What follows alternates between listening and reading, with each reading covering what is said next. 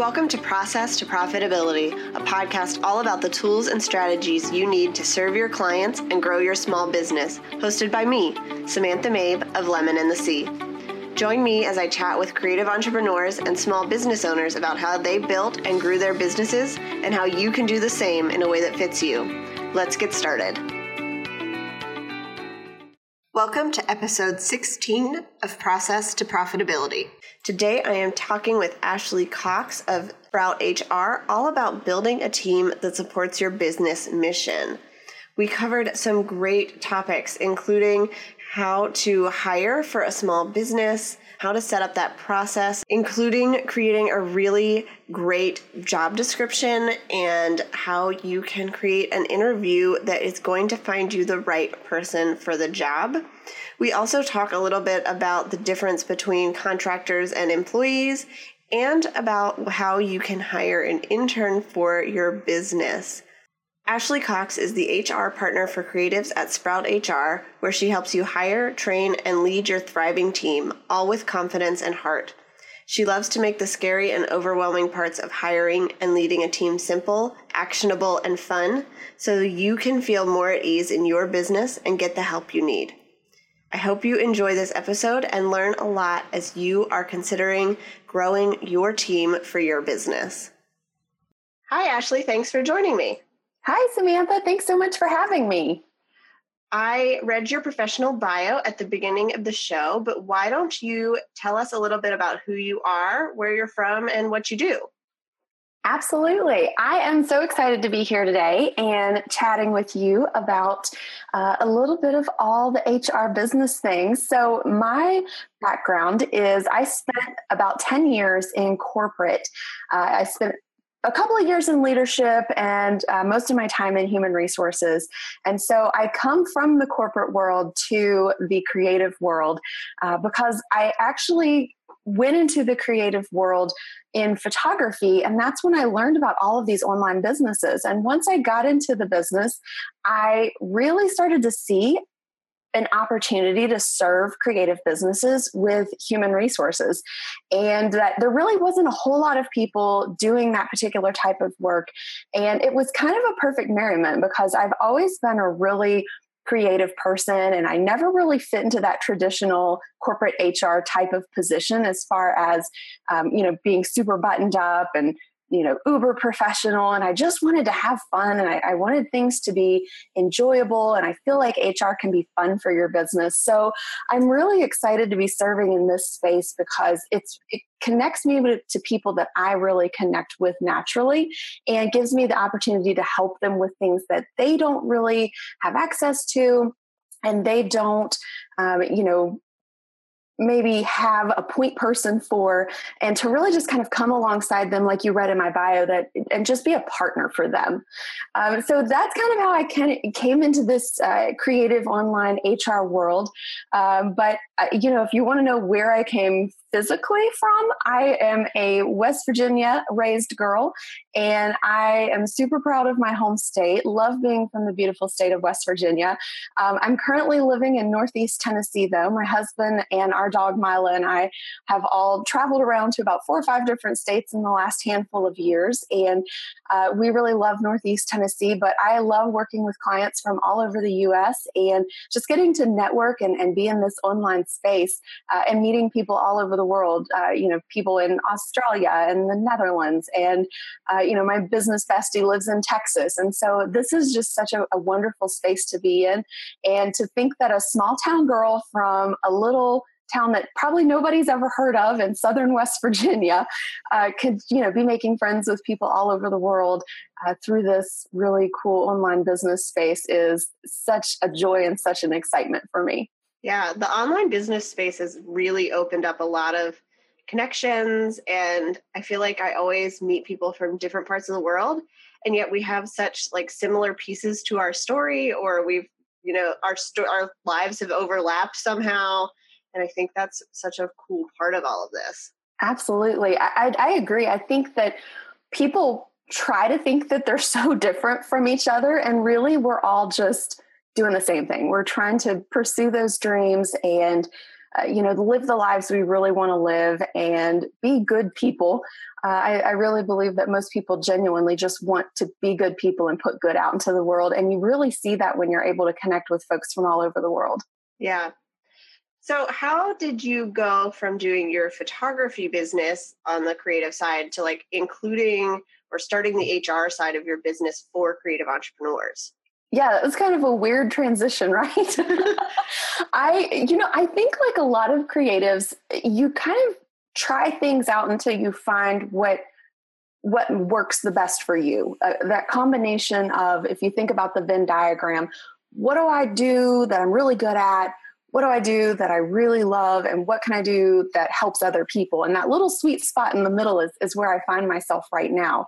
And although I loved photography, and I was really good at photography. It's not something that I've necessarily enjoyed um, serving others with. It's more of a personal hobby. Uh, when I got into that business, I thought that that because I loved that, because I was passionate about it, because I was good at it, that those were all the key elements. But then when I got into it, I was like, oh, but I don't like doing this for other people. And so it was it was about eight months that I had my photography business in full swing and I was really working hard at it.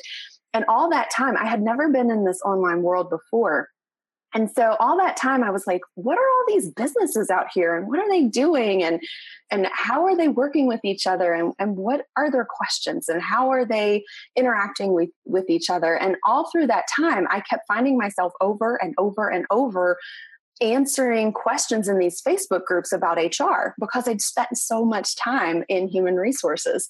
And so answering those questions over and over and over, it was like, you know this seems like a, a real need that these that these people have and there's really no one here to serve them and they were sometimes getting bad information from other business owners or illegal information from other business owners and i'd come in and be like hey actually that's not legal. You can't do it that way. Um, and you know it was kind of like i just wanted to to protect these business owners and to save them from making some really costly mistakes or making some mistakes that could legit shut down their businesses.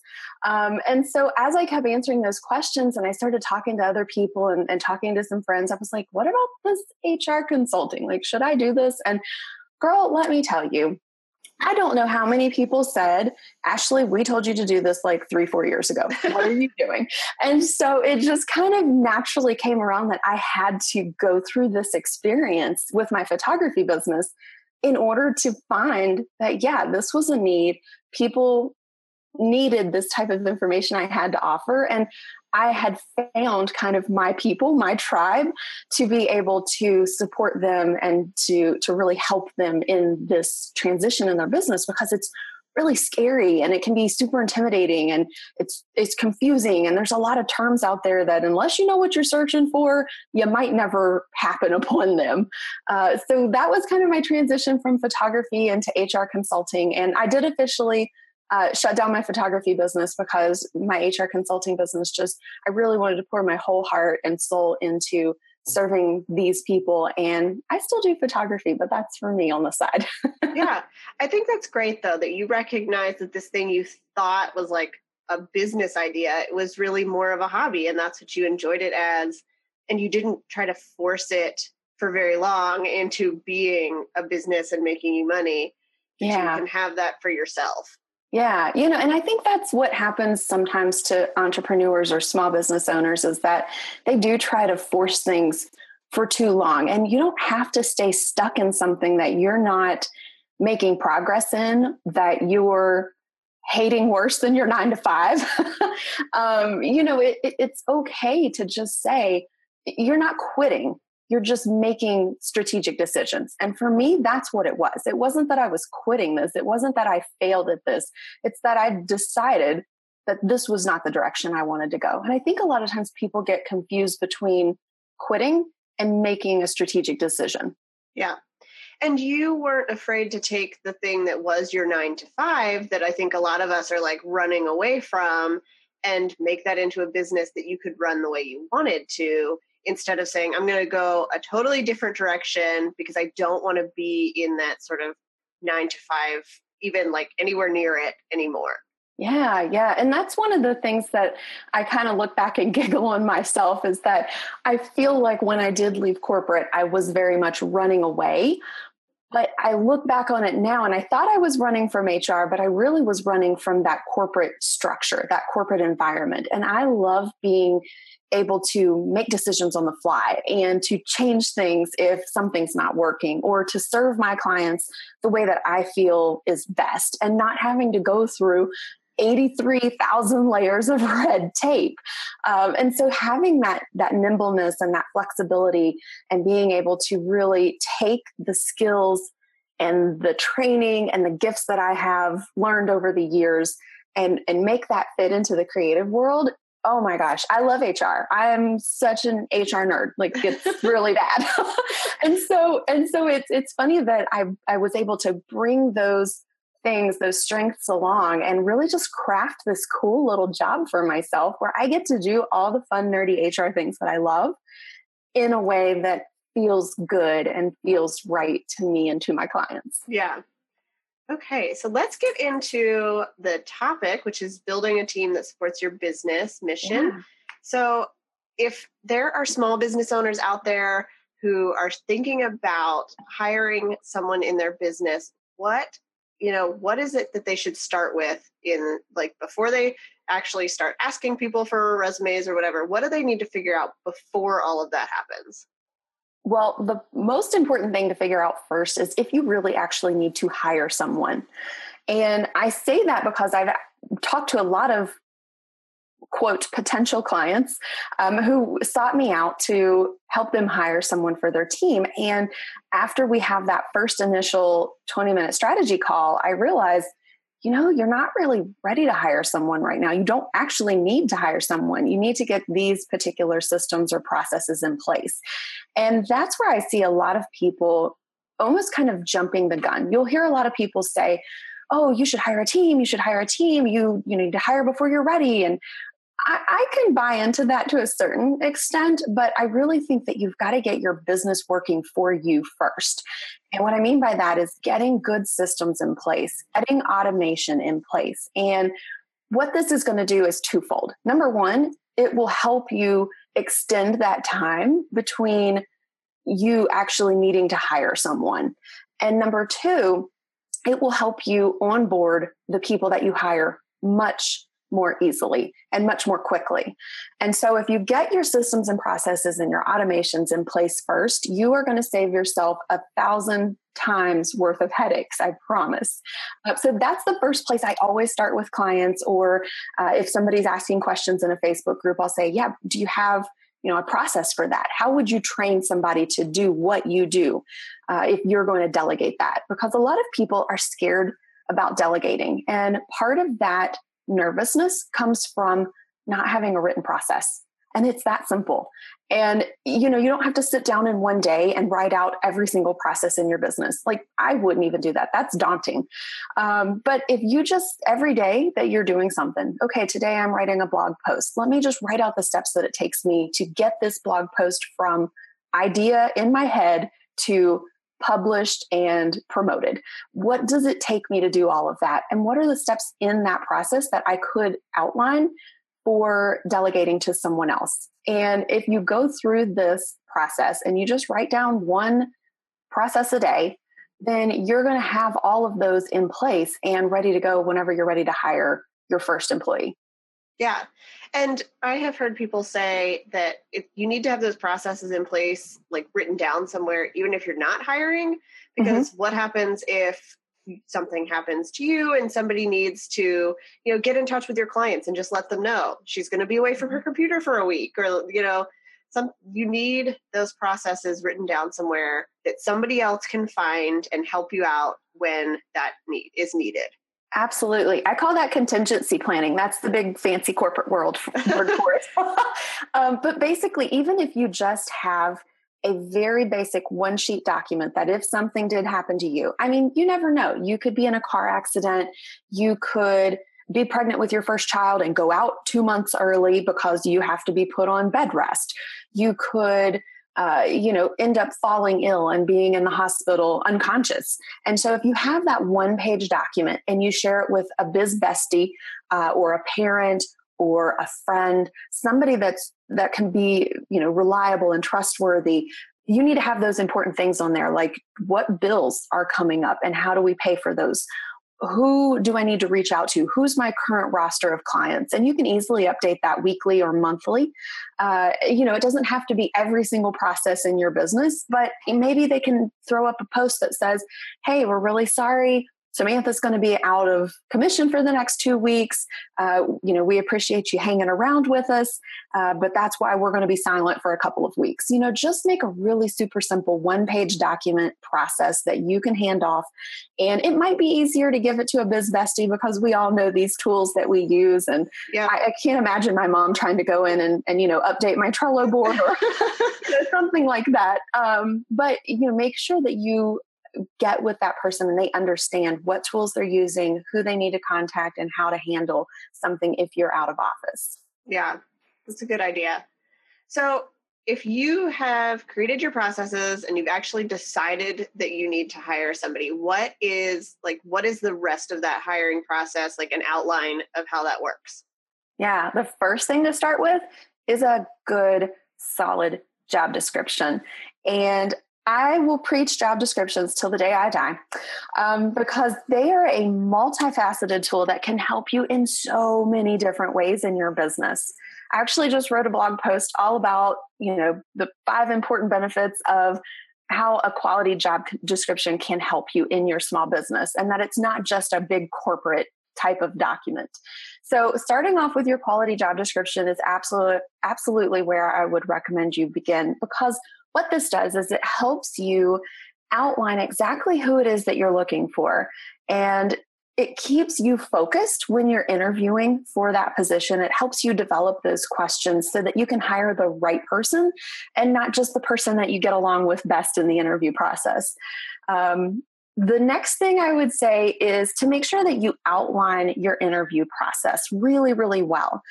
A lot of times where I see folks get stuck is that they didn't realize how complex the interview process was going to be if you're interviewing multiple candidates.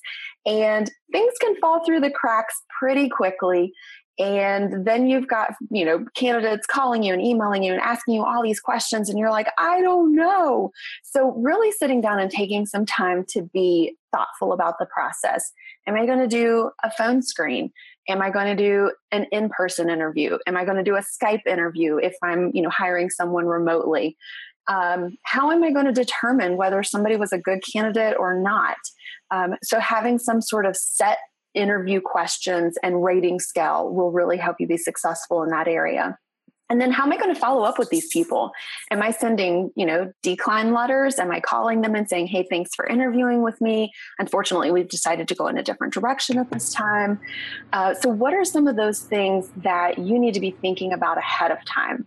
And then making sure that you have a plan to onboard this person once you have completed the interview process and selected someone. And so those are kind of the most key, you know, elements of bringing on your first team member. And that can go for an independent contractor or that can go for an employee. Things are going to be a little bit more complex with hiring an employee.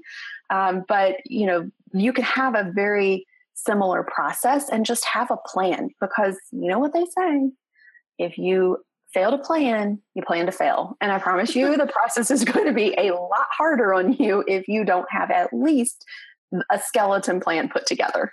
Yeah. So you mentioned having a job description. So what should we include in that? I know that when I, you know, was hired for my first job, I was a lifeguard. It was basically guard the pool and clean and like collect money. So yeah. are we just listing tasks? Are we listing, you know, personality traits that we think we need? How does that work? That's such a great question, Samantha, and one I get all the time. Um, there are several components to a really thorough quality job description.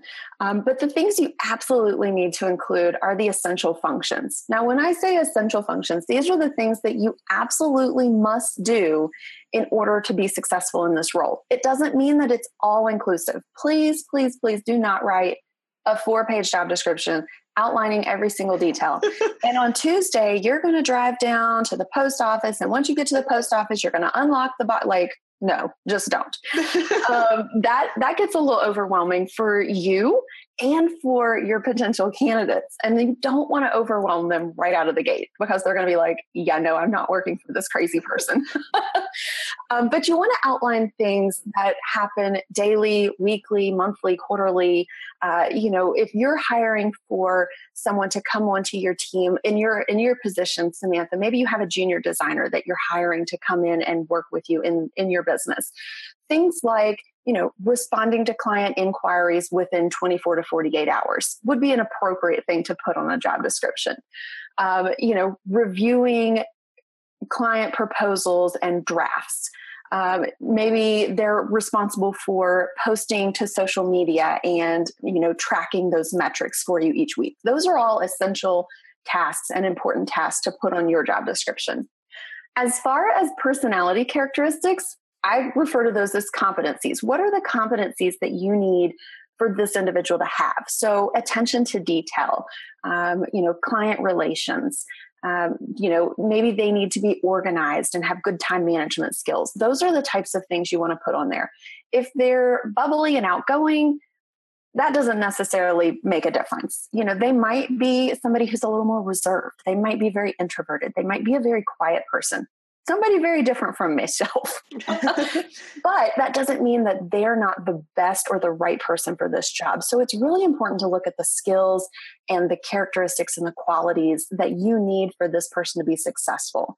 Um, you know, you might be someone who is very detailed and very organized, and you've got a great plan in place, but you might need to hire somebody else who can bring that creativity to your team or that can bring um, you know an outgoing type of personality who can go to networking events or who can engage with people in facebook groups on behalf of your business or you know somebody who has a very different skill set than you as far as characteristics. And so that's where you can use those competencies so we've got essential functions we've got competencies you definitely want to make sure are there any requirements that you need for this person to have coming into the job education or experience wise Samantha, you would not want to hire me as a designer. Even though you like me, even though we're friends, you're like, Ashley's a great person. She's so fun and bubbly and outgoing and blah, blah, blah, blah, blah.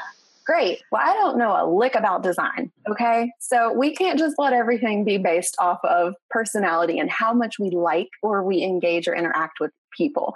We have to have some things there of substance. And so you might say, you know what i'm okay hiring a college you know student who work part-time for me who's learning these skills but they've got to have already been through their first two years because that's where those basic um, fundamentals are learned you know design 101 and art 101 and all of these basic um, types of uh, foundational pieces that are going to help you then bring them into the fold and they're already going to understand design techniques and design terminology and things like that. So, what education is required, what experience is required, and if you just tackle those, you know, few key points there, you are going to have so much better success finding the right person the first time instead of putting out a job description that says must love pink cupcakes and puppy snuggles. I mean, don't we all?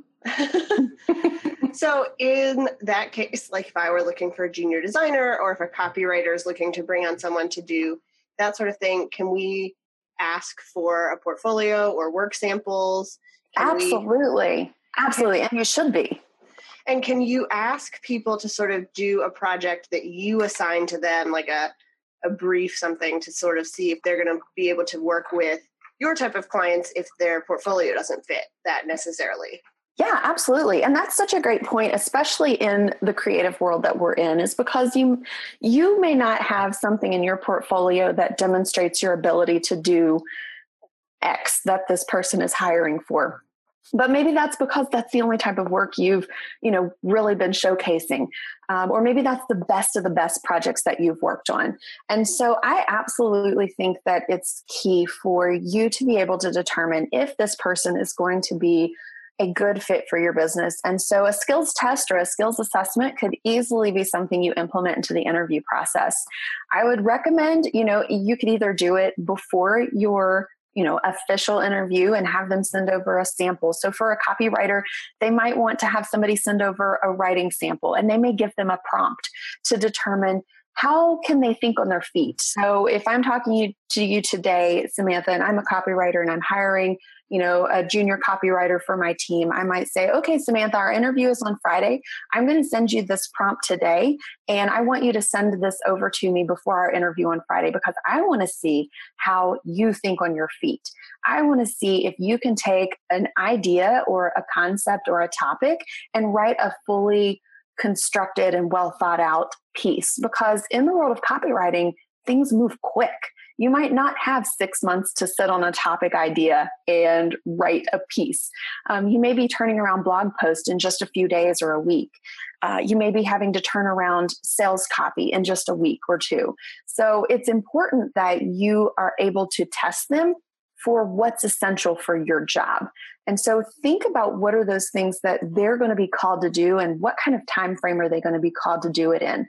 And you may not have them write a full-fledged blog post in a day, but you might have them write you know a series of five or six facebook posts off of this topic. What what do they come up with? What do they write? How do they connect that topic? And you can also see did they even research the company that you asked them to write this for? So you may even get specific and say hey i want you to write these five blog posts about this client that i've been working with that has a business where they make toddler t-shirts and they've got to come up with a whole series of Facebook posts for this toddler t-shirt company in one day. Um, so it's a really cool way to be able to just test whether they have the skills and they can follow through on the time frame that you're requesting of them as well. Yeah. And it sounds like your interview process, we shouldn't be afraid to have sort of an extensive interview process. You don't want to just get on the phone ask a few questions and decide that because you like somebody, they would be a good fit. It, you have to be able to do more than that, which I think is probably scary for a lot of small business owners because we've never been on that side of business before. Yeah, yeah. Scary is a good word to use for it, and it can be. Um, I, I know it's probably not a common or a popular opinion. As a matter of fact, I know it's pretty much not. But I don't believe in the hire fast, um, you know, kind of vibe that people have going on right now. I think that you really need to take your time and think through what you want from this person and find the right person that's best for your business because what you don't want happening is what I see happening with clients who hire fast. They're hiring again and again and again for the same position because they didn't get it right the first time. And to me, that can be really discouraging for small business owners thinking, oh my gosh, I'm never going to get this right. Yeah, you need to take a little bit more time and not just hire the first person you talk to, or hire only one person that you've ever talked to, or hire your best friend because you're best friends and you want to work together. Um, you know, you really need to be thoughtful and be strategic and take your time to hire the right person. Can you do it in two or three weeks? Absolutely. Um, do it does it take some people longer? Two three months? Yeah.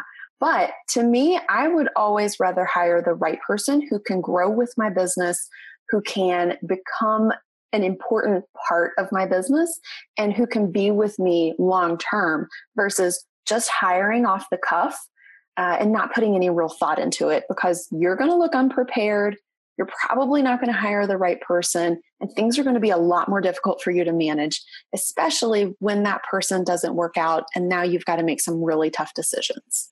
Yeah. I totally agree with that. The company that i used to work for was really in that hire fast mentality and i saw people come and go so much because they weren't taking the time to hire the right people and when it mm-hmm. was the right person it was just kind of luck of the draw. They happened to luck out on a person that worked out and not because they had spent all of the time figuring out what they wanted to look for. Yes, yes. And that's where I think a lot of people in, in our online business world, they just jump to hire and they skip over the whole part. Well, do I need to hire? Should I hire a contractor or should I hire an employee? What kind of tasks do I need them to do? How am I going to, you know, manage this person? How am I going to check in with them? What kind of communication are we going to have? So the whole planning phase, that whole foundational element is skipped over. And this is why we find small businesses who are struggling with the team that they have or they're upset because the person isn't really the best person and there's really i'm going to say it folks i'm going to say it there is no one to blame but ourselves. And i have been there. I have been there trust me. Uh, you know I, I spent 10 years hiring people and those first couple of years they were rough y'all. They were rough. And so you know you learn the skills as you go along but take the advice and you have a, a, lesser learning curve and, and you won't make a lot of those forehead slapping mistakes that that you see happening out there and that i have i have definitely made myself. Absolutely. So you mentioned that you need to figure out if you want to hire a contractor or an employee. So can you talk a little bit about the difference between those and how each can work with your business? Sure. Contractors and employees often get confused in our world and people refer to their team and a lot of times they're referring to their team of contractors. And the government doesn't really like us to use the word team when we're referring to contractors but i'm not going to get too nitpicky over that because I, I know that the idea and the premise behind that is that we're building this people the support system of people who are really cheering on and, and wanting our businesses to be successful. But when you hear people talking about a team, they're not always talking about a team of employees. They might be talking about a team of contractors. And one of the best places to start when you're hiring for your small business is to start with contractors because you can use them on a short term basis you can use them on a project by project basis. If you have really busy seasons, you can hire during those really busy seasons. And then you're not committed to having this person around all year long, which is a really big commitment for a lot of small businesses who still have those very up and down fluctuating months, right? Yep. So, when you're thinking about hiring for contractors, these are people who can do specialized things for your business, like hiring a designer, Samantha, or hiring an HR consultant, or hiring a copywriter to write your sales page.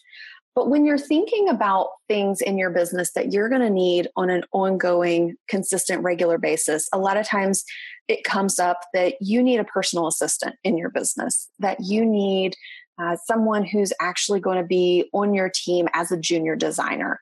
That it's not work that you can contract out any longer because it's the actual core work that you're doing in your business. And when it comes down to the core work in your business, that's when you need to think about hiring an employee.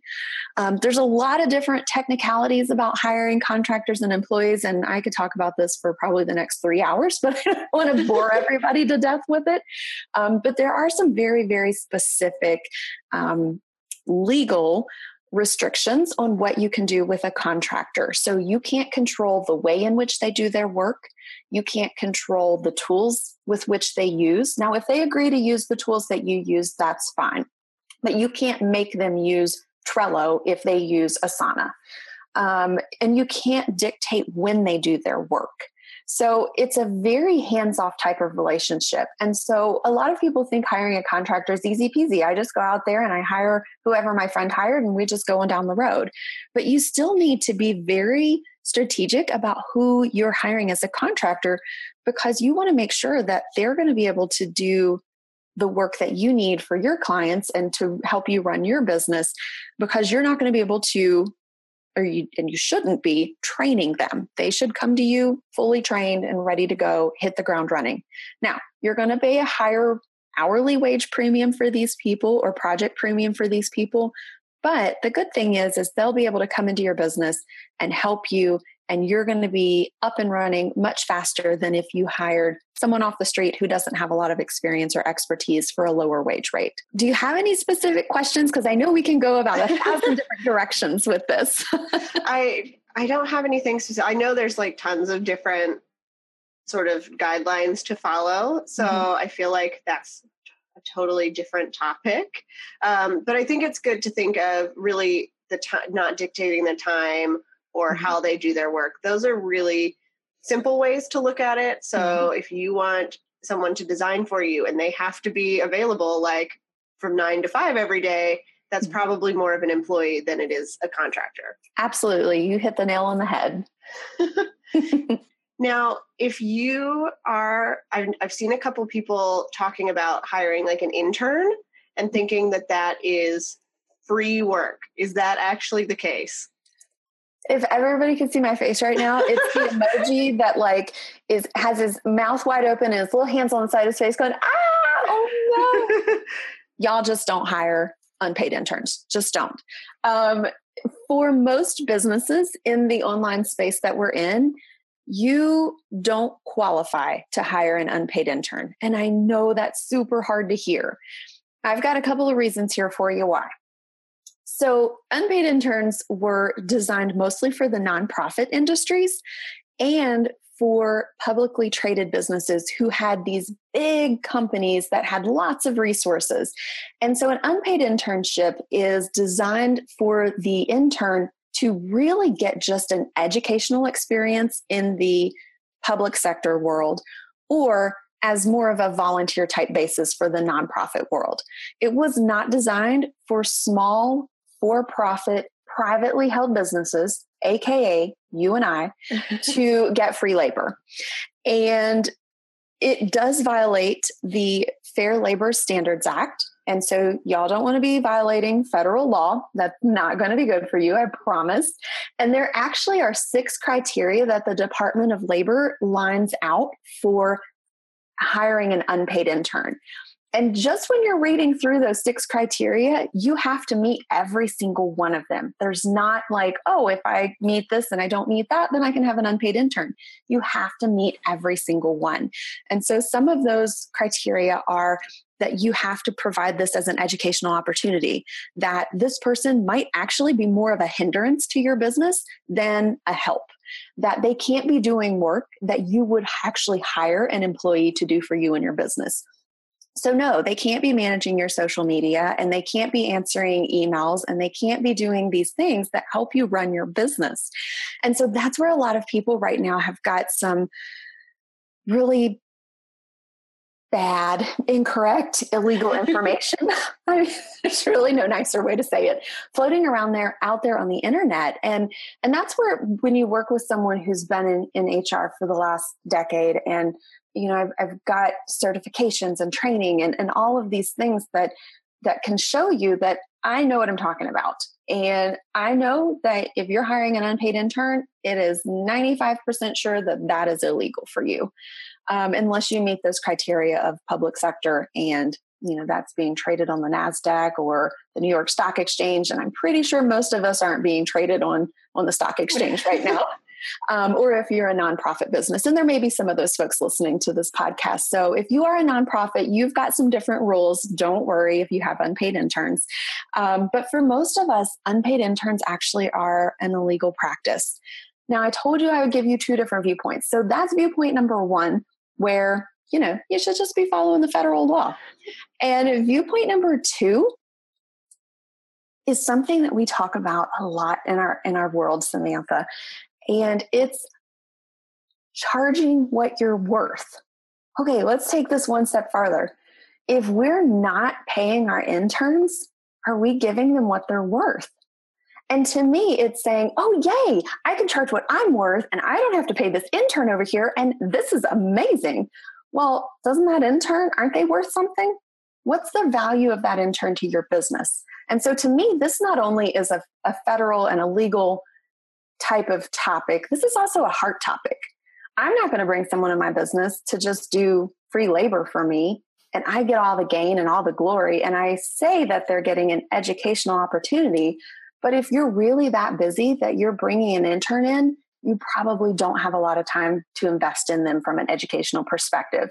So you might give them a little bit, you might kind of give them some guidance here and there, but you're treating them more like an employee and not like an educational opportunity. They're not sitting in a classroom. They're not shadowing you all day long, learning every step that you do in your business. They're doing that tedious work or they're doing that administrative type work or they're doing that work that you hate doing and you're not paying them for it. And to me, that's kind of shady. Yep, I would agree. I know I went to school for architecture. So when we graduated, we had to do an internship. And I know that they had mandated that all internships had to be paid for that mm-hmm. reason. They were like, yeah. you're not going to sit and draw toilets all day and not get paid for it. yeah, yeah. Wow. I mean, I can't even imagine getting to sit and draw toilets all day. That's incredibly fun. I mean, I I I stayed away from it. I decided yeah. to go a different direction. You were like, I'm not the toilet drawing queen. I mean, nope. not my jam over here. But I, am glad that that they did that because a lot of schools don't really educate their students on the legalities of paid and unpaid internships. And they just leave it to these 18 19 20 year old kids to decide what is right and what is not right. And a lot of times unfortunately the students get taken advantage of. And um, you know if i can help these students avoid being taken advantage of and i can keep our small businesses safe through legal hiring practices then i feel like i've made a difference somehow yeah so, is there anything that I didn't ask that you wanted to cover as far as building a team for your business? You know, one of the most important things I always talk about with my clients too is culture. Um, and we didn't really touch on culture very much today. And that's something you can start building now, even if you're not ready to hire a team. And what I mean by culture is having your core values in place deciding what is important, not just for you and your business, but what's important to serve your clients. What's going to be important when you have team members in your business? And how do you all work together? How do you serve your client? How do you navigate the complexities that come with being a small business? And having that cultural foundation and being able to say, you know, this was something we did in a past job that I really loved. I felt engaged. I felt that I was important. I felt like my voice was heard. This is what I'm going to do when I have my own team. Start writing those things down because when you start having your own team, it's really easy for the the, tra- the train to just fall off the tracks. It really is. When you don't have a plan, when you're not being very thoughtful or very strategic about your culture. Culture doesn't just happen. Like the Google culture didn't just happen overnight. It was very strategic. It was very thought out. It was a lot of conversations and it you know got they got a lot of feedback from their team members as they grew from this small tiny little startup company into this big conglomeration and that culture wasn't an accident that was a very intentional culture and so what do you want your culture for your business to look like do you want it to be very flexible and people can work whatever hours they want as long as they're getting the work done? Or do you need to have it a little more buttoned down because maybe you're an event planner and people have to be at the events? It's not kind of like they can just come in and work whenever they want because events are happening and your staff needs to be there the servers and the line cooks and the you know whatever other people you might have working that day the event coordinator um, so think about that and think about things like how can I reward my team without always just throwing money at them? There's a lot of different ways that you can build culture and respect and uh, you know a team environment by rewarding your people through you know public praise or you know having an employee of the month or you're having you know some sort of contest where your employees can get involved in something that's maybe not quite as business related. Or if it is business related maybe it's hey if we reach this goal we'll have a pizza party or we'll you know everybody will get an extra day off this week or whatever it is. Um, but think about that culture and think about those types of words like fun or flexible or professional or what does that culture look like? And start building that now because you're going to attract the people to your company by the culture that you demonstrate. Yeah they're going to want the pay. Yeah they're going to want whatever other benefits you might offer but they really are going to connect with the heart and the values and the mission behind your business. And those are the people that you want on your team. Yeah and that connects back to your clients too is if they can see that your whole business is acting out of this culture they're going to know whether or not they want to be a part of that. Absolutely. and, and, i'm sure it makes hiring easier if you're like okay i want this really fun environment and some of the people just don't seem like that's the way that they would work best. It's not that they mm-hmm. are not going to do a good job they just need to be able to thrive in the culture that you're creating exactly exactly and the more clear you can get on your mm-hmm. culture and your values and the way that you run your business, the more you're going to attract the people that you are going to work with best in your team and you're going to repel the people who are not going to thrive in that environment. And it's just like with an ideal client. We want to attract the clients that we're going to work best with and repel the clients that maybe might not fit with us, whether it's because we really can't serve them or they have a different expectation of how uh, you know we're going to work together or whatever that is. You know you've got to attract your ideal employees just like you would attract your ideal clients. And a lot of times your ideal clients end up being your ideal employees as well because they're so invested in what you're doing. Yep okay so how has serving your clients well in your business um, how's that been important and how have you seen that come back for you oh gosh i I just I love my clients. I mean, I I still constantly talk to the same the very first client that I booked with Sprout HR when I started um, back in July of last year. So I'm coming up on the one year anniversary of Sprout, and you know it's fun to be able to me serve someone who started off very nervous and, and very hesitant and, and not really sure what to do or what step to take and she was hiring her first employee and and she was really quite overwhelmed. And to see her confidently, you know, taking these steps, and she hired her team member, and she's been leading that team member. And when you know issues have arisen, she's handled them like a champ. And you know, we've talked about well, how should I do this and how should I do that, and okay, well, what about this and what about that, and and just to know that she comes back to me because she trusts me. Like I think trust is the is the biggest and the most um, fulfilling part of my job is that these clients don't just work with me once. They work with me time and time and time again because they trust the information that I'm sharing with them. They trust the guidance that I'm giving them. They trust that I'm going to be there as a partner and I'm not going to nickel and dime them to death. If they're sending me a question I can answer in a couple of minutes, I'm not going to charge them for that. You know, to me, that is serving my client well. It's being that true partner for them.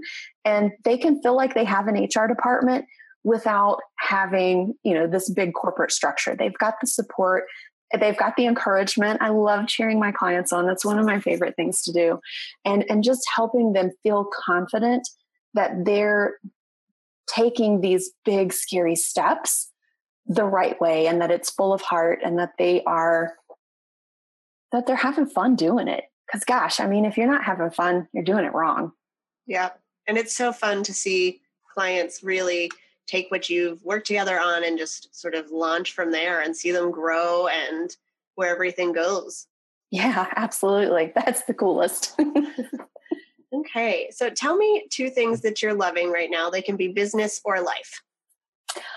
Oh, what am I loving? Gosh, I love lots of things, Samantha.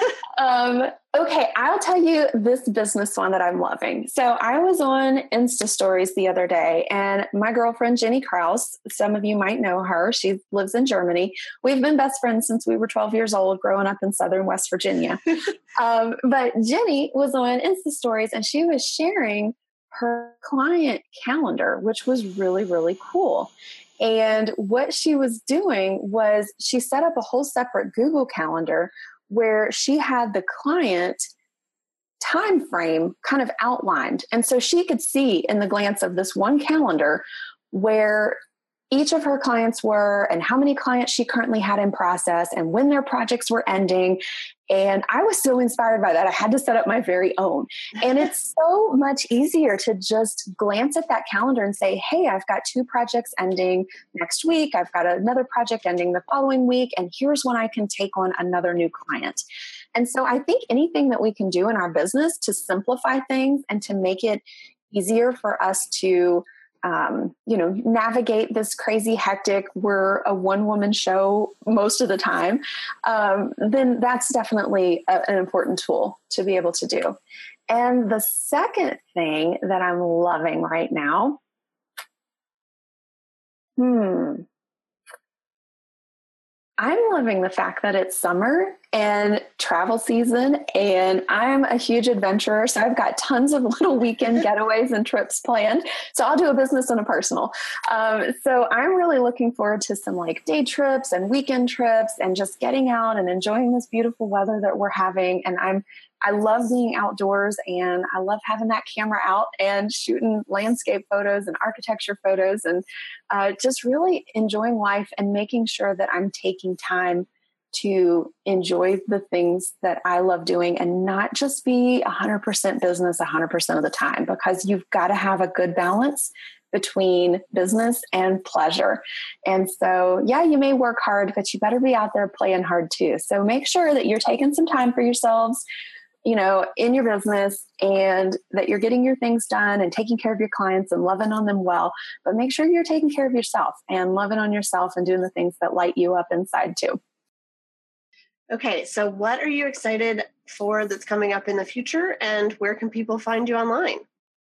I am so excited to be working on my first course, and it is going to be all about getting started with hiring. It is going to walk you through the steps that you need to take in order to create that um, you know initial plan to write that quality job description, to get those interview questions put together, to create an interview process, to how are you going to, to choose the person and how are you going to follow up with them and how are you going to get them onboarded. And I'm super, super excited to be working on the beta plan right now for this hiring course. And I cannot wait to share it with everyone when it is ready to go. Um, you can find me online at sprouthr.co. C-O. You can find me on Facebook at Sprout HR, and you can find me on Instagram where I love hanging out and sharing behind the scenes in my Insta stories at Sprout underscore HR. Um, yeah. Well, I almost messed up there. At Sprout underscore HR. Um, just keeping it real over here, y'all. That's what we do. That is what we do. So you can find me in all those places online, and I love just kind of sharing tips and information, and I love answering questions. So if you guys have questions, drop them in a comment of any old post, and I would love to help you out. All right, sounds good. Thank you so much. Absolutely. Thank you so much again, Samantha, for having me on. This has been so much fun. Yeah. Thanks for listening to Process to Profitability. Please take a minute to leave an honest review in iTunes so that I can help more small business owners and creative entrepreneurs find the show.